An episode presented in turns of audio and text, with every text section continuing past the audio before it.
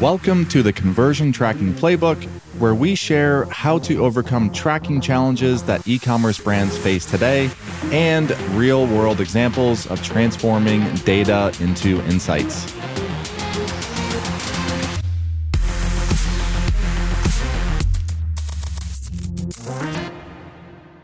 Welcome to another episode of the Conversion Tracking Playbook. I'm your host, Brad Redding, and today I have nine or 10 updates to share with you. These are changes in the world of Shocker tracking that have happened, could be in the last couple days or even going back to some of the updates end of April, early May that we've seen come up with many of our customers and just different integrations that we've been working on. So with that, let's jump into it. So the first one is TikTok released a update. Well, they actually release updates every week, but they had an update a few weeks ago that deprecated some old events in their integration. So you might have seen they had an announcement where they were it was around their pixel where they're stating that their pixel is now going to accept third party tracking anyways and just trying to build confidence in advertisers that they'll be able to track and attribute better.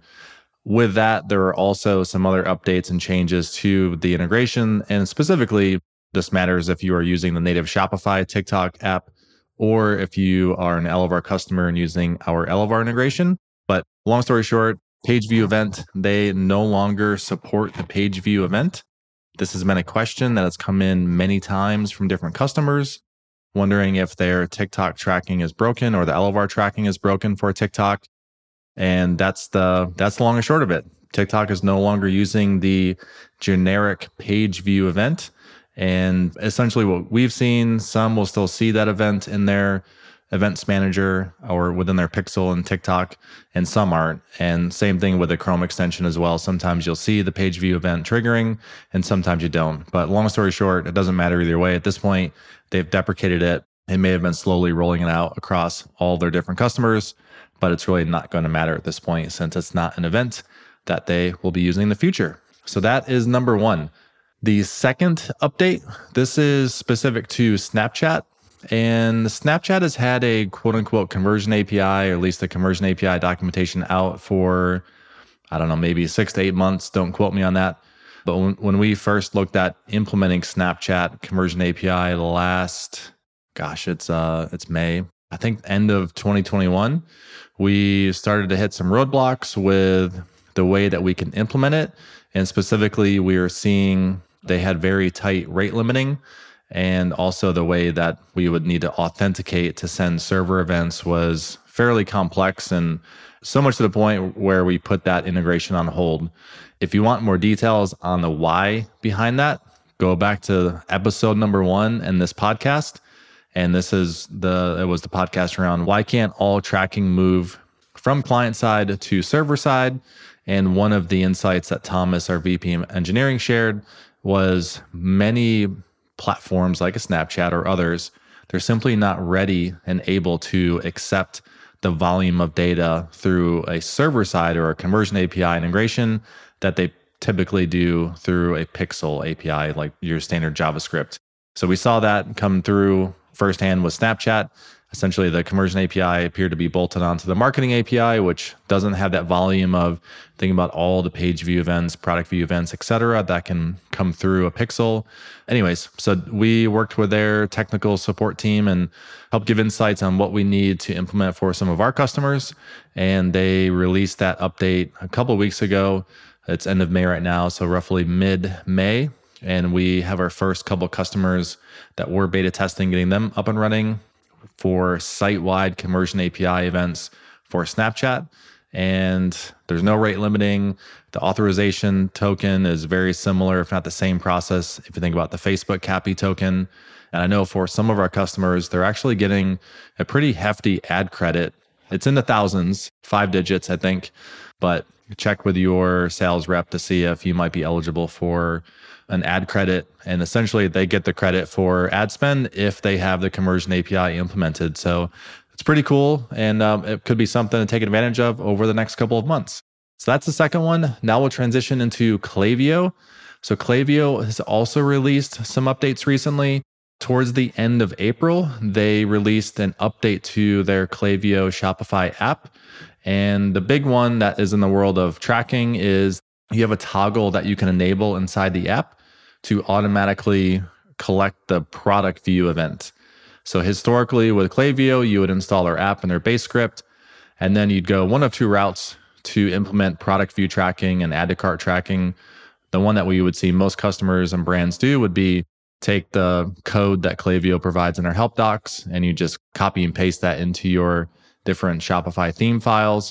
And that's how you would send a viewed product and add the cart event to your Klaviyo account to run browse abandonment, etc.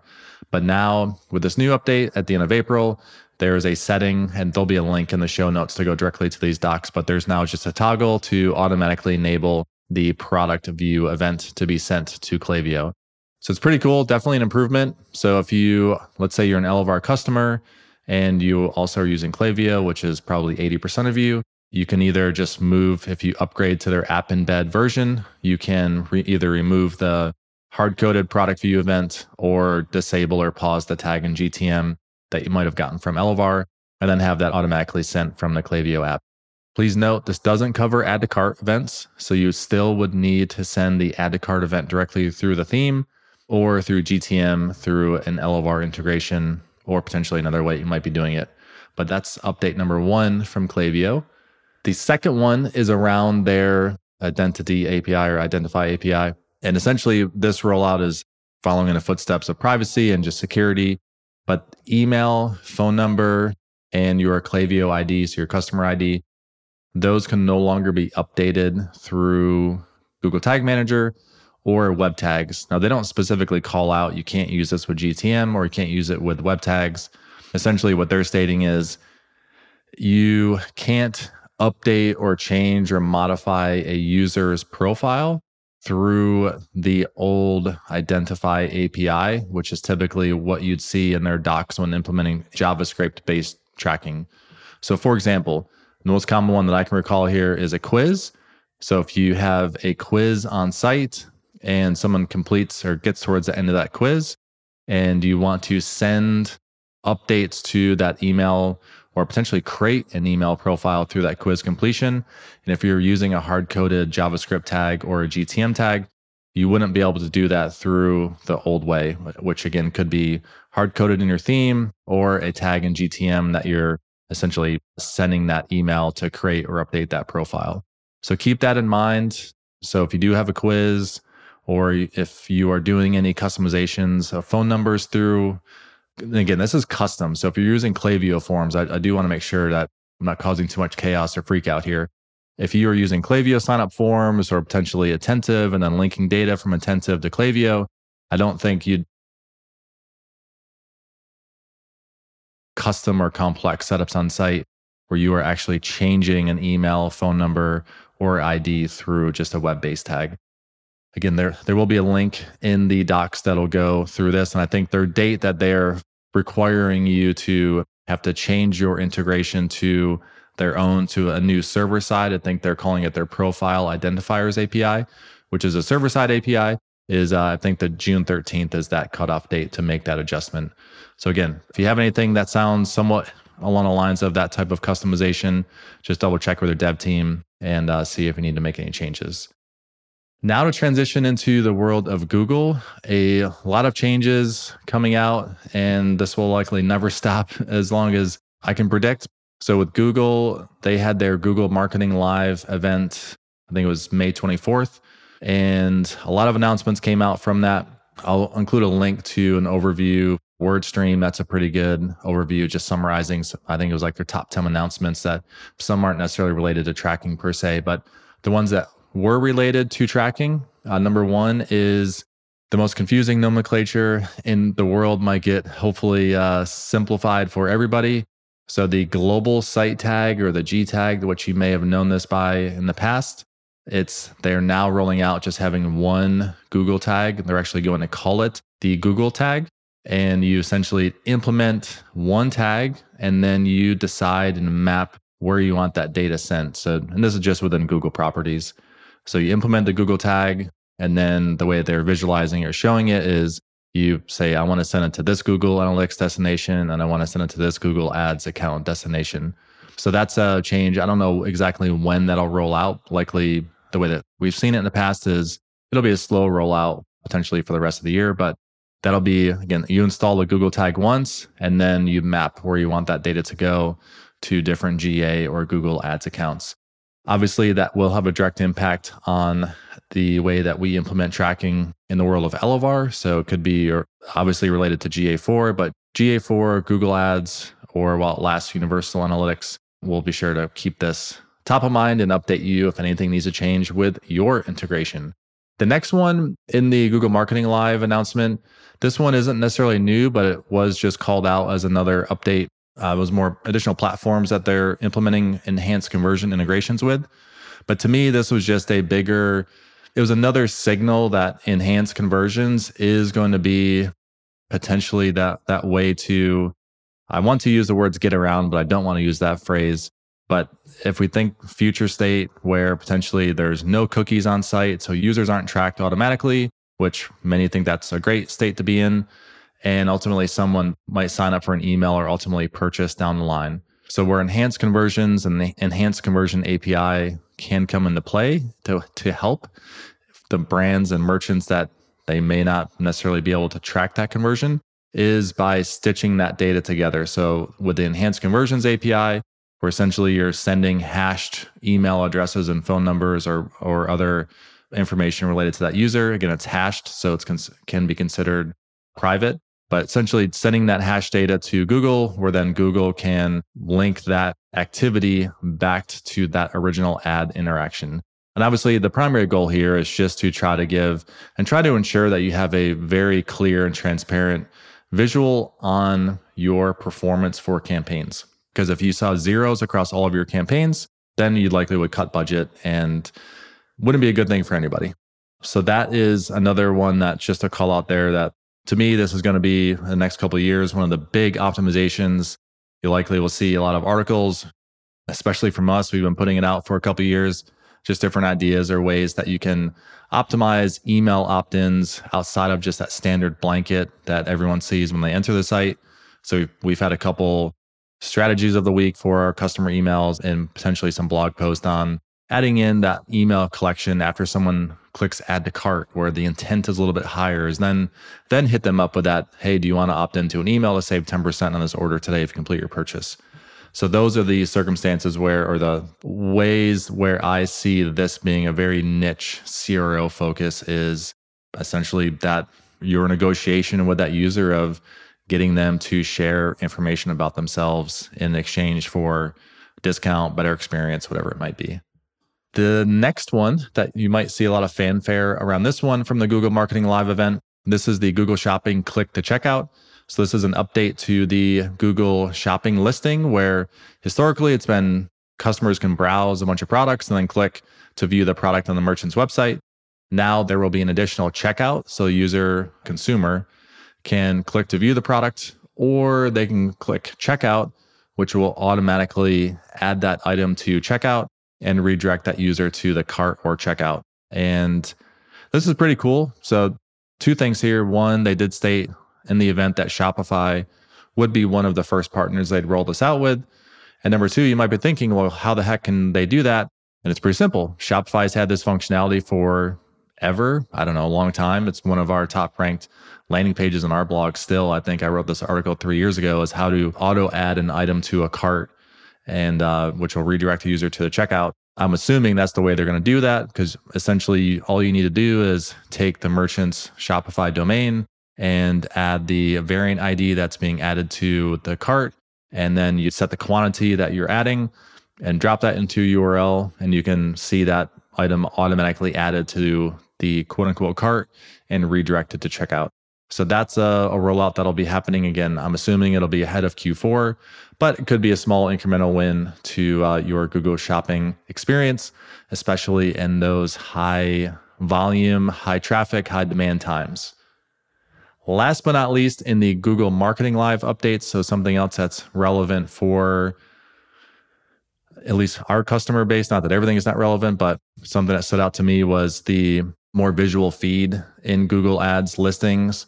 So this would be a swipeable visual feed for apparel based customers. So again, it's trying to do a better job of merchandising within search results. Google trying to do a better job of merchandising within search results.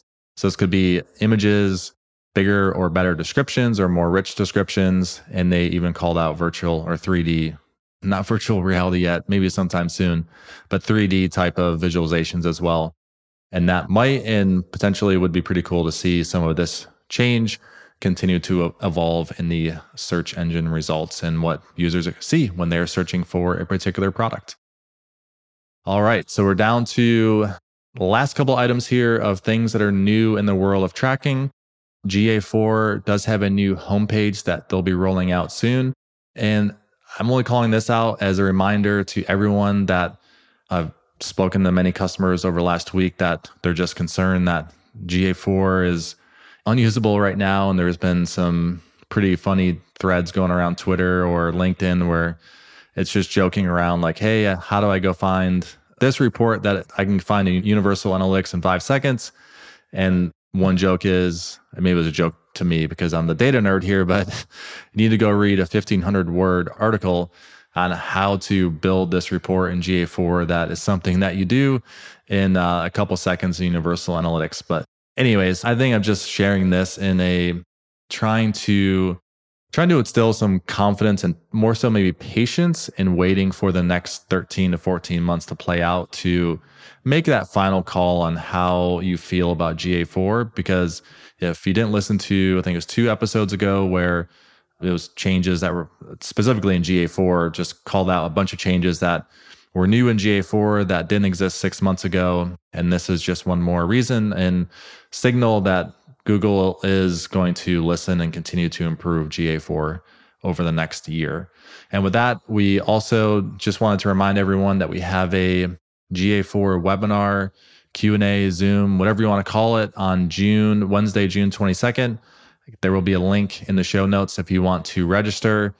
It's scheduled for an hour and a half. So there'll be a few of us on the Elevar team that will be going through, just like this podcast, we less philosophy, more tactics and how to.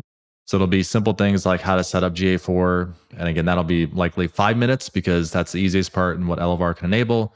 And more so in the reporting and customizations and things that you can do today that you can't do in Universal Analytics that we do have some customers taking advantage of.